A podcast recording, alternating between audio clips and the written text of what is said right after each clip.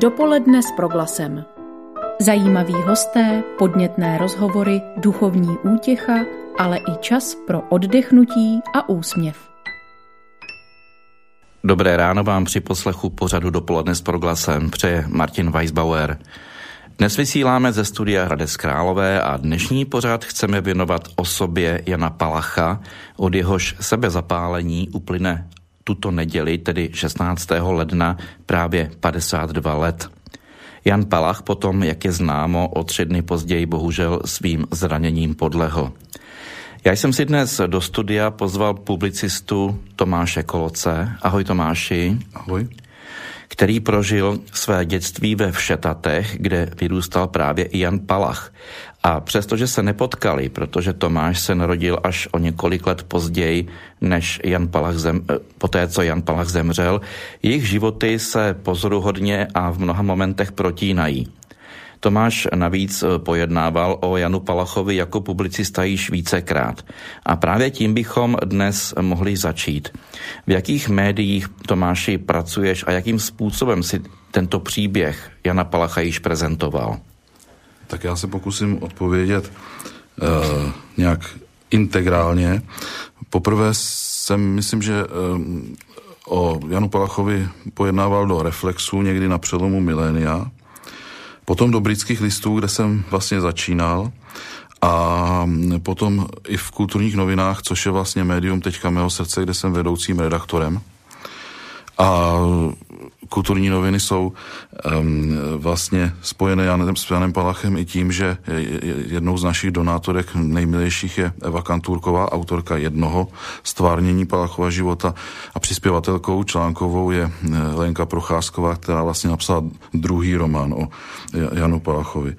Uh, ještě jsem potom měl nějakou, nějaký článeček v, v deníku N, který jsem pomáhal kdysi rozjíždět a e, teď nejnověji pozejtří bych chtěl e, o tom pojednat v krajských listech, kde teď pracuji a mám tomu rubriku Svět Tomáše Kolce, což je deník e, teďka nejnovější mému srdci.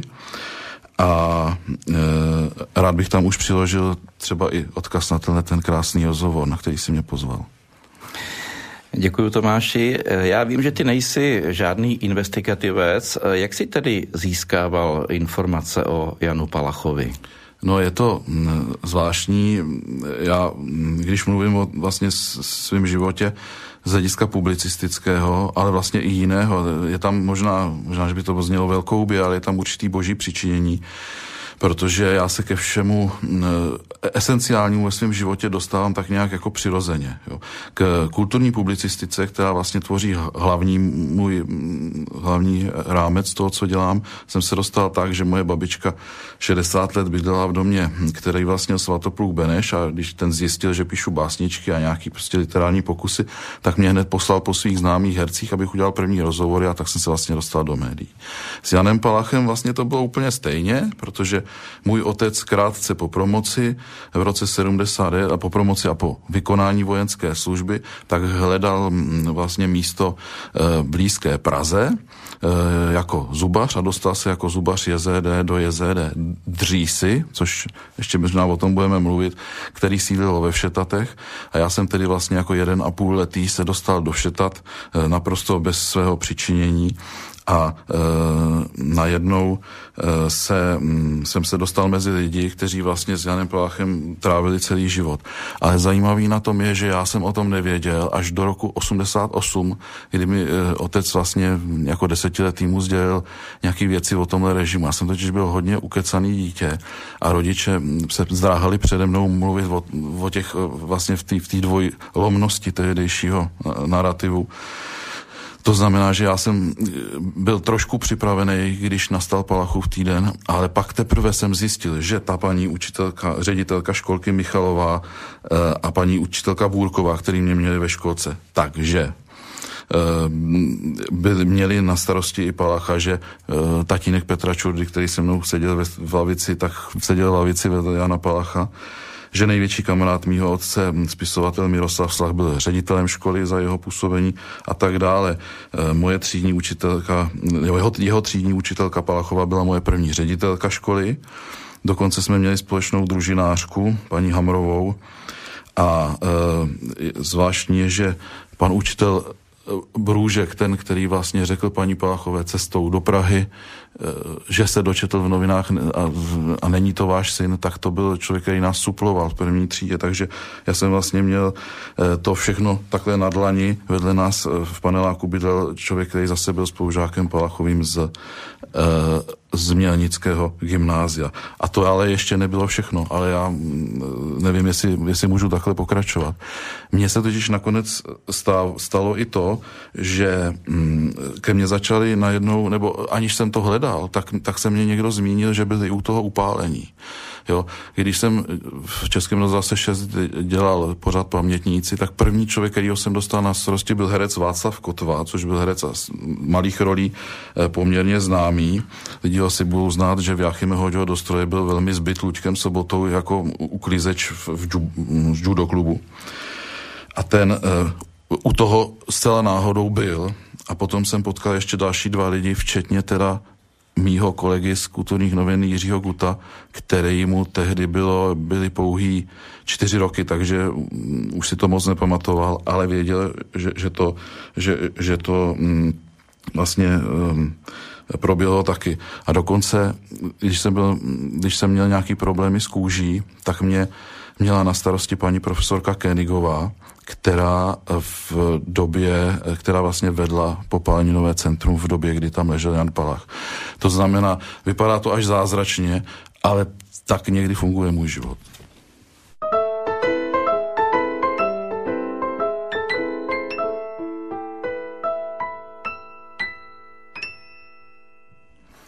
To, co jsi Tomáši před chvílí říkal, to jsou skoro neuvěřitelné eh, takzvané schody okolností, ale vraťme se teď zpět do tvého dětství. Ty jsi vlastně se setkal s takovým množstvím lidí, aniž by si uvědomoval asi tenkrát v tom mladém věku eh, všechny ty souvislosti. Eh, jak, jaký podle tebe byl Jan Palach povahově, když si teď zpětně ohlédneš? No, no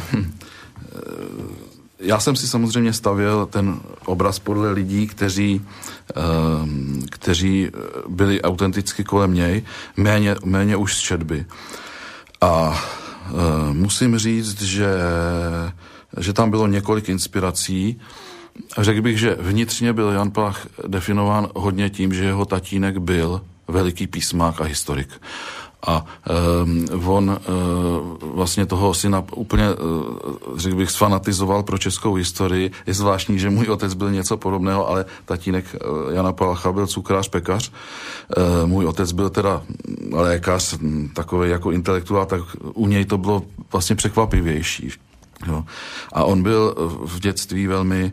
Uh, ně, ně, Miroslav Slach vlastně, ten, ten romanopisec, který byl ředitelem školy v době, kdy tam Pala chodil na základku, tak eh, napsal jeho první monografii v roce 90, nebo vlastně že jeho životopis a napsal tam takovou příhodu, že když, když na malého Jeníka se nezavolal ale třeba Jene Huse nebo Jene Žižko, takže nepřišel. Jo. Druhá věc si myslím byla, eh, a to prostě věci se tak mají, eh, která z mého pohledu ho definovala, bylo to, že prostě ty rodiče na něj neměli čas, protože tatínkovi prostě vzali tu cukrářskou živnost a e, maminka se musela ohánět jako teda prodavačka v kiosku na nádraží, který já jsem teda zažil. E, já jsem teda se narodil 8 let po jeho smrti a 10 let po jeho smrti jsem tam přišel, ale jak známe, tak ten socialismus byl tak jako vlastně setrvačný, že, že mnohé věci se neměnily. A e, tím, jak oni na něj neměli čas, tak, tak mu ho dávali na starosti jeho dědečkovi a dědeček už na to neměl, protože kluk byl velmi jakoby impulzivní, nebo jak to říct. A takže e, čas, někdy se stávalo, že ho prostě uvázal jako kozu, kterou pás taky. A on měl jenom vyhrazený prostě ten, ten kolečko, kam on se dostal na tom provaze. A když potom jsem slyšel, že jako jeho poslední slova, nebo který prohodil s matkou, bylo mami k životu potřebujeme prostor, tak se mi to jako zvláštně spojilo.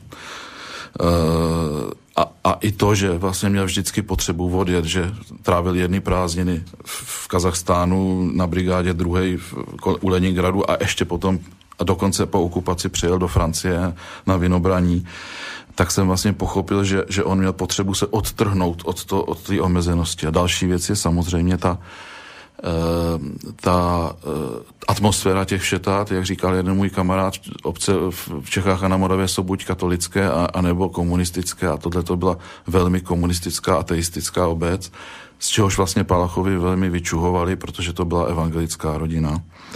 Eh, a um, myslím si, že lidem se to tam nějakým způsobem spojilo, že to JZD bylo velmi um, velmi Eh, materialistické, které tam vlastně fungovalo. A e, řekl bych, že to byly vlastně první výchozí body pro prostě ustavování jeho charakteru, že, že, že ten, ta výchova v té rodině a jeho vnitřní natyrel byl velmi odlišný od toho, jaké bylo jeho okolí. Dopoledne s proglasem. Já bych chtěl Tomáši navázat na to, co jsi říkal před chvílí. Říkal jsi, že Všetaty byla v podstatě ateistická obec, eh, věřících tam bylo velmi málo, pokud ano, tak spíše eh, katolíci. Mm, rodina Jana Palacha byla asi jedna z mála, ne jediná evangelická. Jak to bylo s jeho duchovním vývojem nebo duchovním cítěním? Já možná začnu mm, spekulací, která, která vlastně vyšla z, z, z pera mého um, kolegy genealoga, který mě vlastně pomáhá, když dělám uh, pojednání o určitých osobnostech. Ta rodina Kostomladských z, rodi, z, vlastně z, z, z linie matky Jana Palacha, tak tam, tam je uh, spekulace, že, že to možná byla rodina židovská, která prostě přešla um, v určitou chvíli na evangelickou víru. Eh, a myslím si, že mm, to, to je ale vlastně irrelevantní, ono vlastně ortodoxní židovství nebo ortodoxní mm, vlastně evangeliství je, je to tež. Já si myslím, že u Jana Palacha se to projevovalo v tom smyslu, že mm, on měl velmi vyhraněný smysl pro čest a e, vůbec pro, mm, pro takovou, mm, jako, pro takový ten prostý život, který je vlastně e, v, v, evangeliz, v evangelickém protestantském vidění důležitý. E, taková drobná příhoda, jemu se strašně nelíbilo, že ho bratr kouří, tak v jednu chvíli prostě smetl chlupy z jejich psa, nadspal mu tím cigaretu velmi umně a nech, ve, ve, ve chvíli, kdy to bratr vykouřil, tak myslel si, že nějakým způsobem ho tím odvede od kouření. On byl prostě, nenapil se moc, eh, byl sám, mluvím o, o Palachovi, byl nekuřák. Eh, zajímavý je, že měl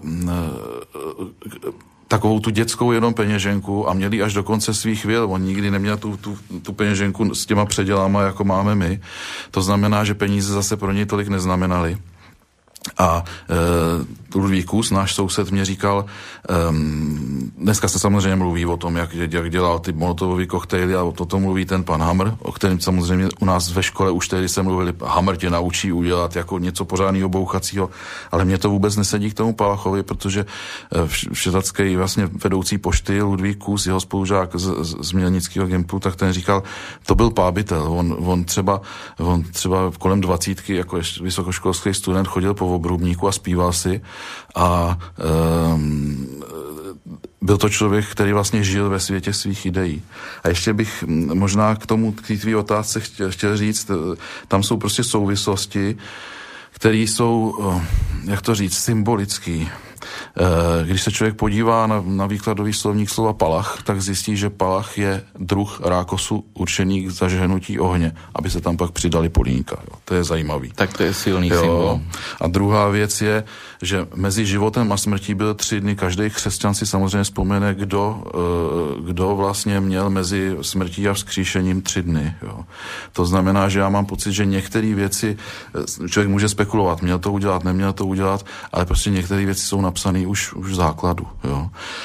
A mám-li mluvit o, o vlastně jeho, mm, jeho vzorech nebo, nebo prostě, já myslím si, že velk, velk, vel, jako vel, mm, velkou chybu dělají ti, kteří z něho dělají antikomunistu.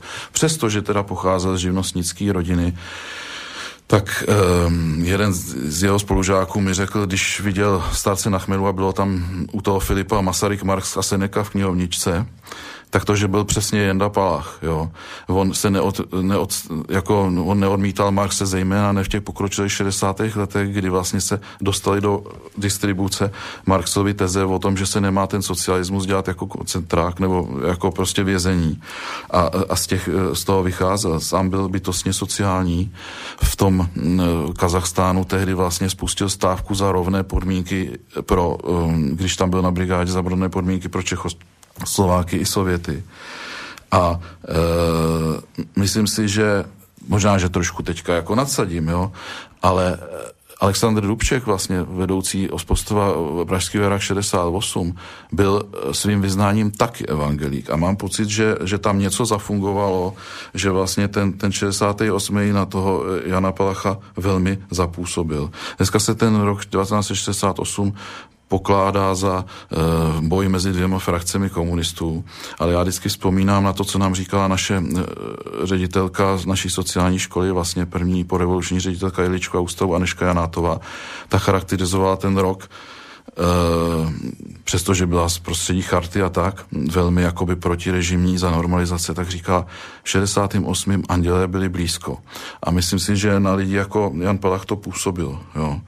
E, to, tohleto eh, rok 1968 nebyl, nebyl normální rok, tehdy vlastně třeba československá kultura vybuchla neskutečným způsobem.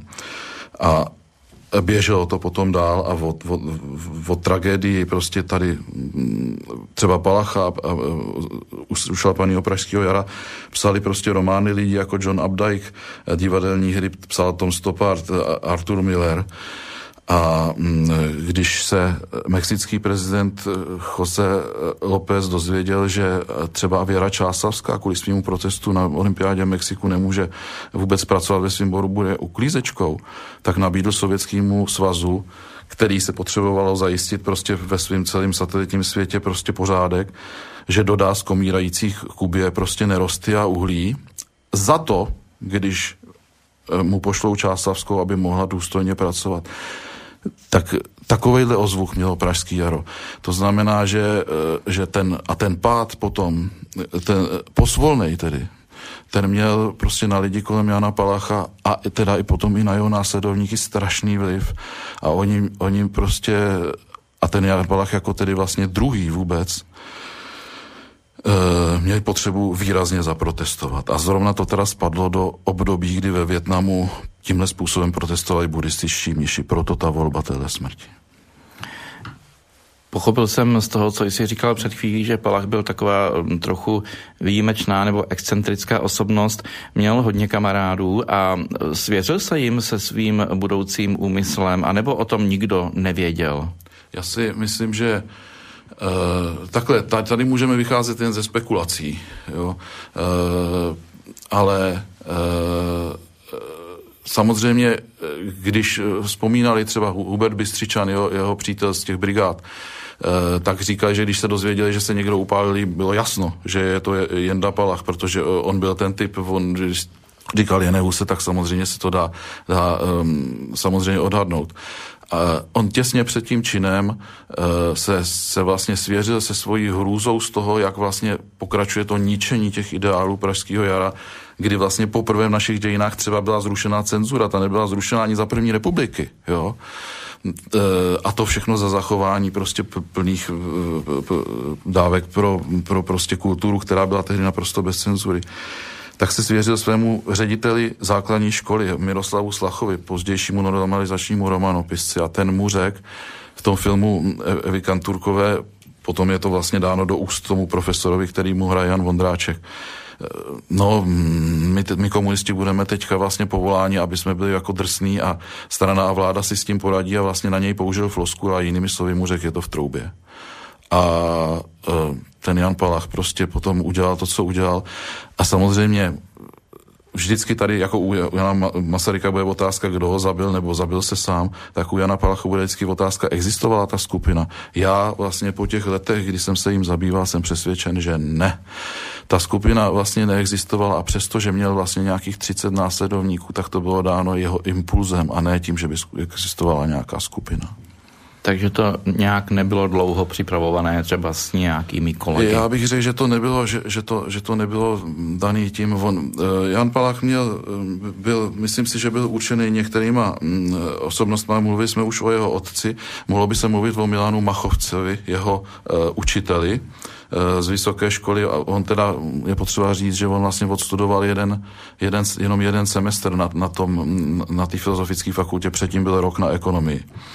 A, ale myslím si, že ten Milan Machonec na něho měl velký vliv i v tom smyslu, že byl slavianofil, stejně jako eh, Palach, mimochodem Palach by nikdy neřekl slovo rusák.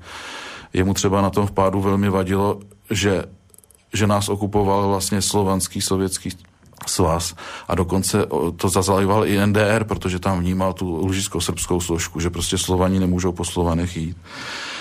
A um, ještě se teda vrátím k tomu strejčkovi. Ten strejček byl takový jeho územňovadlo, Eh, a říkal mu doktor Kecal, protože jak on byl ten excentrik, tak mluvil vlastně o ideálech a nebyl úplně na zemi a ten stříček ho jako vlastně pořád uzemňoval a velmi drsně tedy. Já myslím si, že si to ani ten Jan Plach nezasloužil, protože měl obrovskou vůli, když chtěl si zlepšit známku z ruštiny, tak prostě dřel a dřel a dřel. A um, ten strejček zemřel vlastně na Vánoce 68 a omlouvám se, že takhle psychologizuju, jo, ale ve chvíli, kdy vlastně eh, ten, proběhl jeho pohřeb, tak už myslím, že Jan Palá byl připraven a že, že vlastně to, to, že už že mu chybělo to uzemňovadlo, že mu odešel ten, ten strejda, který ho vlastně v tomto smyslu uzemňoval, takže prostě byl ten, ta, ten impuls.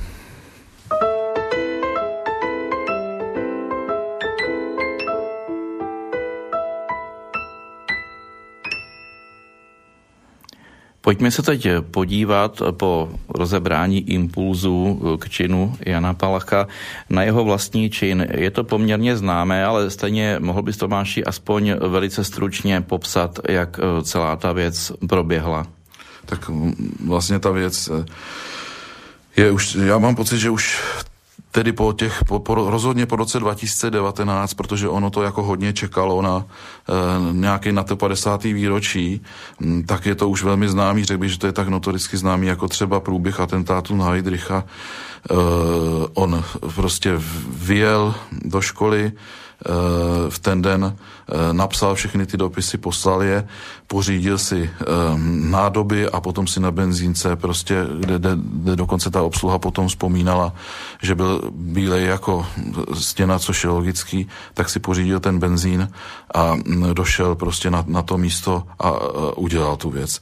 Přičemž jako kolem šli lidi, třeba herec Václav Kotva se zrovna vracel od maminky, to je ta trajektorie od hlavního nádraží směrem na Václavský náměstí ke koni, tak o tam tuč to je vidět.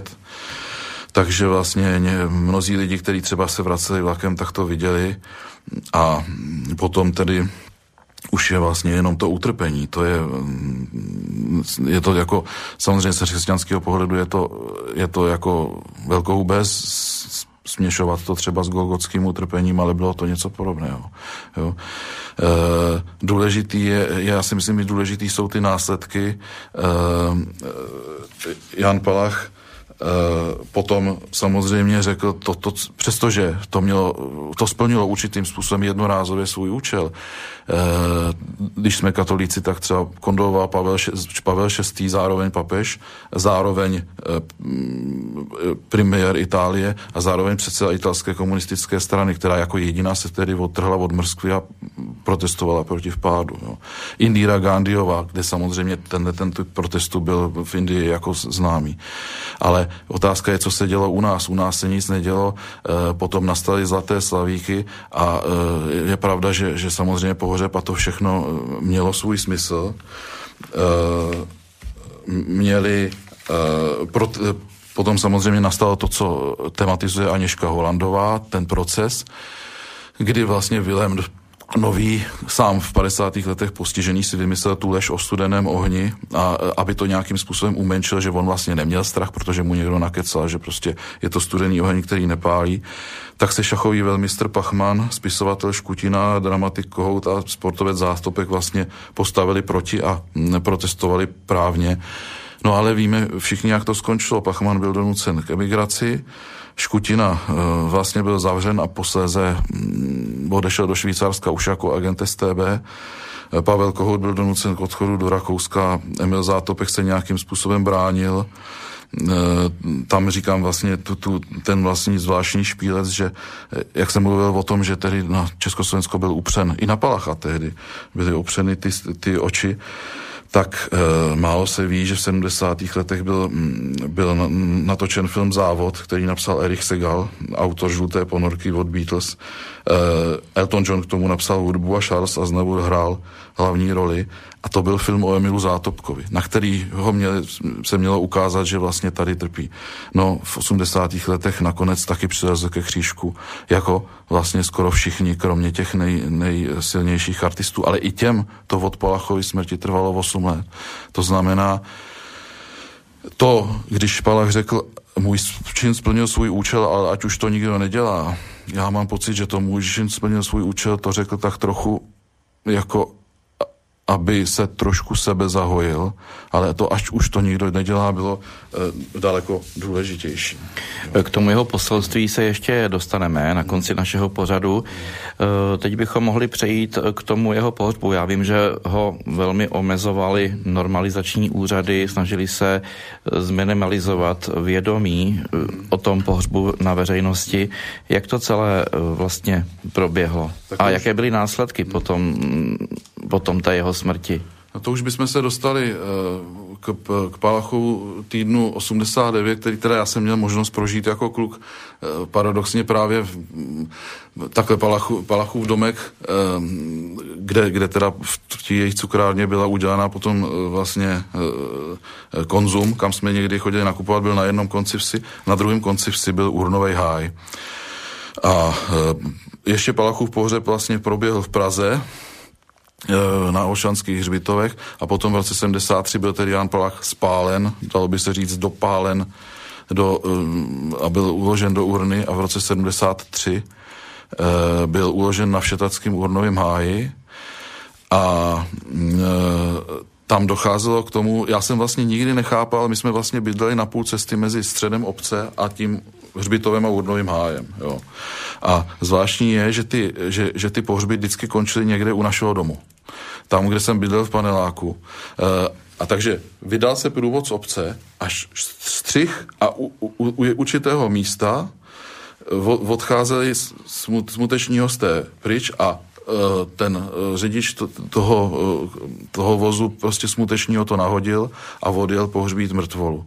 To jsem pochopil až ve chvíli, kdy, kdy nám potom vlastně náš školní politruk, pan Pokorný, vysvětloval, že Palach se upálil a vytáhnul na nás v lednu 89 jako na žáky vlastně ten příběh o studeném ohni a říkal, tak teďka tady, všimli jste si, že už týden se tu něco děje, no tak týden tam jezdili prostě nejrůznější televize, my jsme obchodovali o 106 s francouzema a Rakušanama z televizních štábů, e, my jsme měli soutěž o Sovětském svazu, kde jsem byl vytažený do soutěže jako takový perspektivní žák e, mezi starší žáky. A udělal to vlastně základ, jak to říct, kulisu pro rozhovor s naší ředitelkou, jak se kouká na ty věci, vlastně ještě v roce 89 před, před listopadem, právě v tom Palachovu týdnu. A, a když došlo právě k tomu dni, to znamená k tomu 16 tak, tak se děly strašné věci. Lidi museli se prokazovat, aby vůbec mohli vystoupit z vlaku, že, jsou, že tam bydlí. Můj otec, který měl bydliště v Praze, tak toho malem šoupli zpátky do vlaku. A tam, kde jsme bydleli my, tak tam normálně překopli silnici a na tom místě, kde celý, celou tu dobu vlastně to těch mých jako nějakých jedenácti, tak končily ty pohřby, tak, tak bylo napsáno slepá ulice, aby just na ten urnový háj nikdo nemohl. Můj otec si těsně předtím e, zlomil nohu a e, vlastně e, vždycky jsme v sobotu chodili a on, aby si tu nohu v krčku prochodil trošku, tak jsme vždycky chodili k jednomu neoznačenému hrobu, protože jak já říkám, jsem byl hodně ukecaný a nebylo radno mi cokoliv říkat.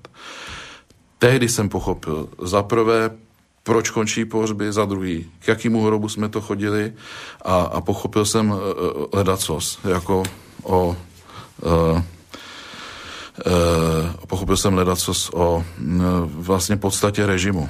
Jo.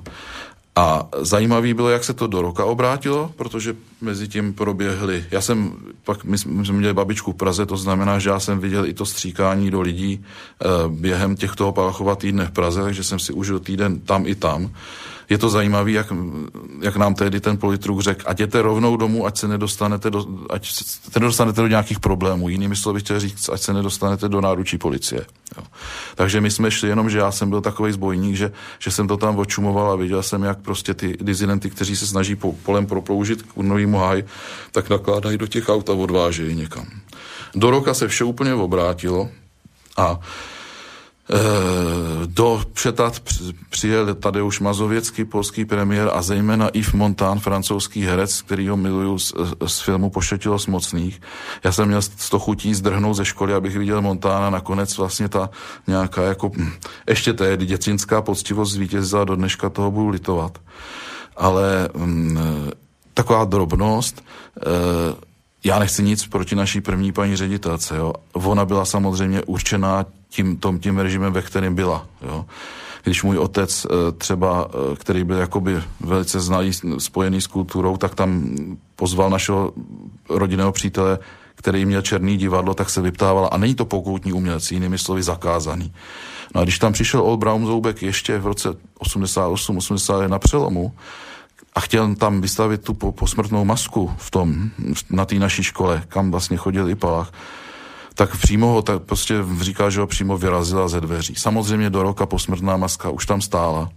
Co je na tom pikantní, ta škola má dva vchody. A já jsem eh, vždycky pokukoval z druhé strany, tam, tam totiž byl, byla taková, takový vlastně obelisk za, za, za, zaházený uh, uh, hasádrou, vlastně zaštukovaný. A tam už kdysi zřejmě nějaká maska nebo nějaký památník byl. A ještě když jsem o Palachovi nevěděl, tak mi bylo vždycky divný, co to tam je. Nevím, jestli už to odsekali, nebo jestli to dali pryč, ale ten, my jsme tam památník měli, ovšem zanesený sádrou, o kterým zřejmě dospělí věděli a my, kluci, jsme ho jenom očumovali a intuitivně jsme věděli, tady se něco chystá. No. Vím, že se po jeho smrti děli i docela absurdní e, věci. Jo, e, samozřejmě to, to byla jedna absurdní věc. To samozřejmě to, to, to, ta nepěta v tom smyslu, hm, že uh, se musí, uh, že, že se nesmělo pohřbívat vlastně, aby nedošlo, proč to bylo, aby nedošlo k demonstraci, aby nedošlo prostě k demonstraci ne, ne, nekýžené, samozřejmě na 9. května jsme tam stáli u neznámého vojína a podobně, uh, ale, eh, ale prostě někdo se bál, aby zřejmě, jo. A ta druhá věc byla, eh, Všetacká cibula malínských sen, to byly pravděpodobně nej, nejslavnější pojmy. Dokonce nám říkal jeden, jeden družstevník, že byl v Egyptě a byl, někdo tam napsal Všetaty cibule na, na nějakou na pyramidu. A Dokonce se muselo přeměnovat to JZD, protože slovo šetaty bylo vymazáno z mapy z, a mělo být vymazáno z, z paměti stejně jako slovo palach. To znamená, že to bylo JZD, dřísi se sídlem ve Všetatech. Přičemž jako ta, ten dříský podíl na tom JZD byl jako marginální, ale nesmělo se to jmenovat JZD Všetaty.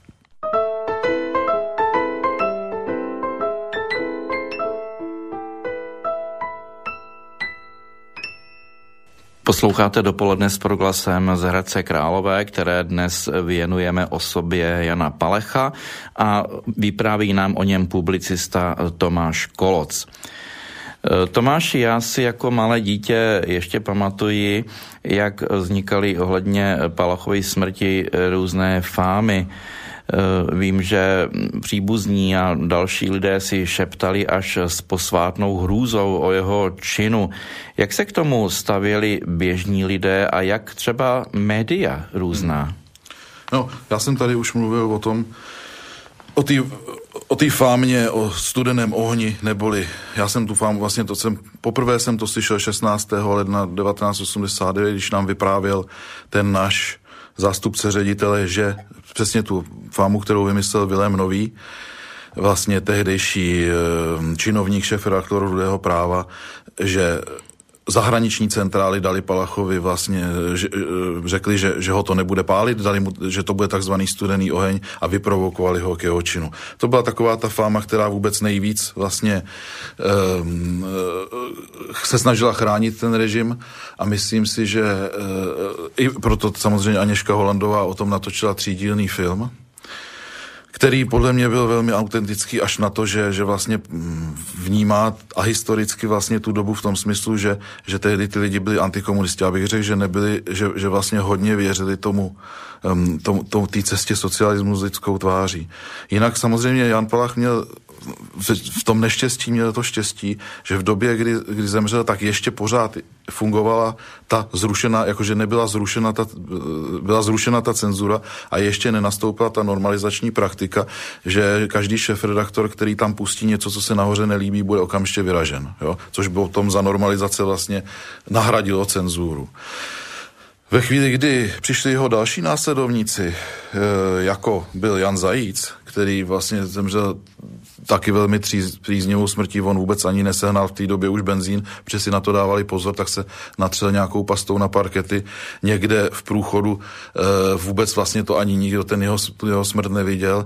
Ještě pořád, jako se o tom tedy ještě vědělo, ale e, ty další oběti, jako byl mm, Evžen Pocek, Josef Hlavatý, Miroslav Malinka, Jan Bereš, Michal Levčík, celkem 30 kolem jich bylo, přestože Jan Palach řekl, ať už to nikdo nedělá, tak e, o těch už teďka to, ty už nacházejí jenom historici, protože prostě se úplně ty média zazděly a nebylo potom vidu ani slechu. Je potřeba eh, říct, že Palach nebyl první, ten první byl teda eh, eh, Polák Richard Civěc, který se upálil 12. září 68 při dož, celostátních dožínkách ve Varšavě. Mohl být no. impulzem pro Palacha? Nemo, no takhle, ten film třeba paní Kanturkové spekuluje, že mu tehdy tam nějaká Polka o Sivěcovi řekla, eh, když byli ve Francii na, tom, na té brigádě, ale to se neví, to je prostě scenaristická spekulace. Pravděpodobně o Sivěcovi vůbec nevěděl. Ten, ten, myslím si, že ten hlavní impuls bylo to, že tehdy proti prostě těm strašným ne, ne, věcem, které se děli v tehdy ve Větnamu, protestovali tímto způsobem buddhističtí mniši. Zajímavý bylo, kromě teda Čechů a Slováků, kteří umírali nejenom tímhle způsobem, ale různýma jinýma způsoby, způsobem sebevražd. Na protest, tak um, se upálili um, lidi z, z taky národů, kteří vlastně nás okupovali, aby jakoby zaplatili starozákonně za, za, za, tu, za, za tu ránu, kterou nám Šandor Bauer v Maďarsku, um, Vasil Makuch z Ukrajiny, um, když mluvíme o, o Iliovi Ripsovi z Lotyšska a Rom, Romasovi Kalantovi z Litvy, tak vlastně e, můžeme mluvit samozřejmě o tom, že, že hodně silně ukazovali tehdy, stejně jako Vasil Makuf i na svůj národ, stejně ostatně jako Šándor Bauer, ale ta, e, ten Palachův vliv tam byl ne, neoddiskutovatelný. Ehm, Možná, že, že tady samozřejmě jsme v křesťanském rádiu vyvstane uh, otázka jako etiky. Ale právě na to no, jsem se chtěl no, zeptat, protože to je velmi no, rozporuplné no, téma v Palachově no, případě. Ale uh, když uh, když budeme se snažit o tom, nebo když budeme o tom přemýšlet, tak už sám fakt, že Pavel VI., tehdejší papež, eh, vyjádřil prostě soustrast a řekl, že si eh, Jana Pácha váží, tak už to je určitá známka toho, že ho nikdo nepodezírá. Samozřejmě potom začaly, potom začaly další vlny těch fám a to, toho denunciování a podobně. A e, zajímavé je, že naši historici, je potřeba se jim poklonit, tak ty jako jedou a hledají další normalizační oběti. A já jsem e, se v jednu chvíli rozhodl, že budu hledat oběti po roce 89, protože, e, jak říká historik, Michal Pulman, který je teď, eh, tuším, ještě pořád děkanem Filozofické fakulty v Praze a, a, eh, každý režim eh, si o sobě myslí, že je ten nejlepší a ten předchozí byl ten nejhorší. Jo. A i tenhle ten režim má svoje oběti a myslím si, že se dnešní tisk k, k ním nechová moc odlišně od toho normalizačního tisku, protože samozřejmě není, není v jeho zájmu, aby vyprávěl o tom, že se tady někomu natolik něco nelíbí, aby spáchal sebevraždu, aby ukázal na ty, na ty nesprávnosti. Těch obětí za normalizace proti komunistickému režimu bylo kolem 30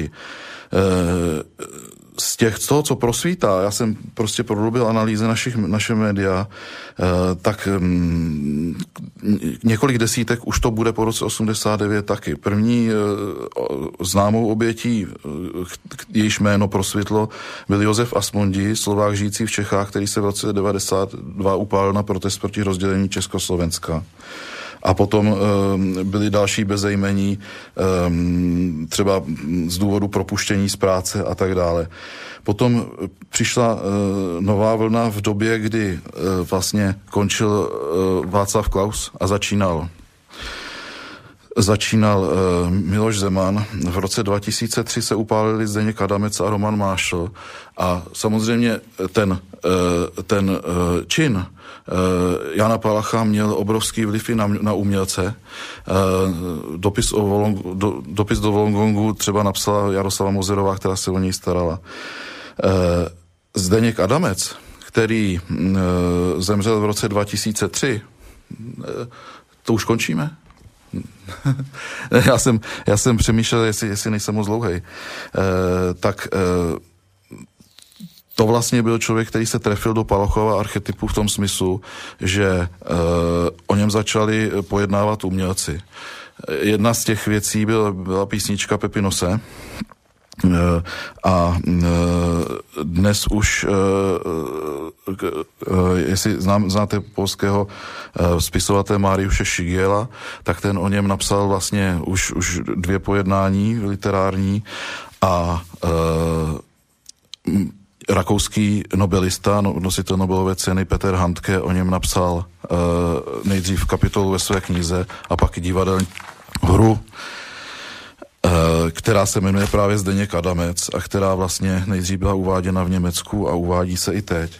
A já bych chtěl říct, že vlastně i dnešní dny mají, mají bych řekl bych, takovou oběť. Já bych chtěl zmínit Tomase Jengese, ředitele kliniky v, v Chemnicu, eh, v Saské kamenici v Německu, Eh, o jehož smrti se pro, prostě roz, rozvinuly hm, diskuze v, třeba ve španělském deníku Las Republicas nebo v německém Bildu a mluví se o tom, že vlastně zemřel jako dobrovolně eh, pro, vlastně na protest proti povinnému očkování. Eh, a potom samozřejmě přišly dementy a ty dementy byly velmi podobné, ale jaký přišly třeba v, v, v době Palachovy smrti.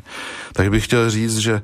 To už byly ale úplně no, jiné důvody. Ano, to byly úplně jiné důvody, ale vlastně sebevraždy apelativní to byly opět. To znamená, eh, já mám pocit, že vlastně některé věci se nemění, a, eh, ale chtěl bych zmínit poslední slova Jana Palacha, eh, že, že by, ať už to nikdo nedělá, a ať se přičiní živých boji. Já si myslím, že přestože Palachův čin a činy všech ostatních dalších měl, měl, měli svůj vliv na to, aby se věci začaly měnit, tak že by to nikdo dělat neměl. To je vlastně vlastně celý, eh, celá konkluze toho mého příběhu s Janem Palachem a s jeho následovníky.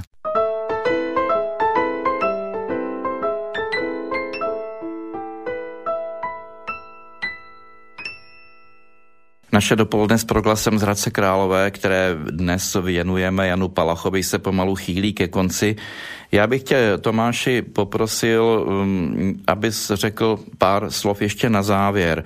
Možná by bylo vhodné říci něco o odkazu Jana Palecha, třeba z jeho úmrtního lůžka. To byla jeho, asi jeho poslední slova, jestli se nepletu. Rozhodně. Já si myslím, ještě předtím bych chtěl říct, ten člověk ta, ta jeho oběť byla taková, že by stálo za to vlastně hledat jeho, jeho přání. Eh, já mám pocit, že u těchto těch lidí skoro nikomu nejde o to, co chtěl ten člověk, ale promítají si do toho vlastně svoje věci. Ať už antikomunismus, antirusismus um, a tak dále. Eh, já si myslím, že Jan Palach vlastně v obecném slova smyslu zareagoval na, na určitý úbytek svobody, která myslím si, že nám ani v dnešní době není cizí. Jo. A e, takže já bych chtěl mm, e, tady e, říct, a to bylo hezky řečeno v tom filmu Evy Kanturkové, člověk by neměl stavět na tom, co mu říkají politici, a stavět vždycky na, na, na, na, na vlastním selském rozumu a snažit se vlastně s tou dobou nějakým způsobem aktivisticky porovnat živý. A to vlastně koresponduje s těmi slovy, které, které mm, byly posledními slovy Jana Palacha. Člověk musí bojovat proti zlu, na které právě stačí, ať už to, jinými slovy, to, co já, nikdo nedělá, ať se přičiní živý k boji. Tak to byla, myslím, velmi pěkná slova na závěr. A pronesl je publicista Tomáš Koloc, který byl hostem zde ve studiu Hradec Králové a s vámi se loučí a za pozornost děkuje Martin Weisbauer. Dopoledne s proglasem. Každý všední den mezi devátou a desátou jsme v tom s vámi už 25 let.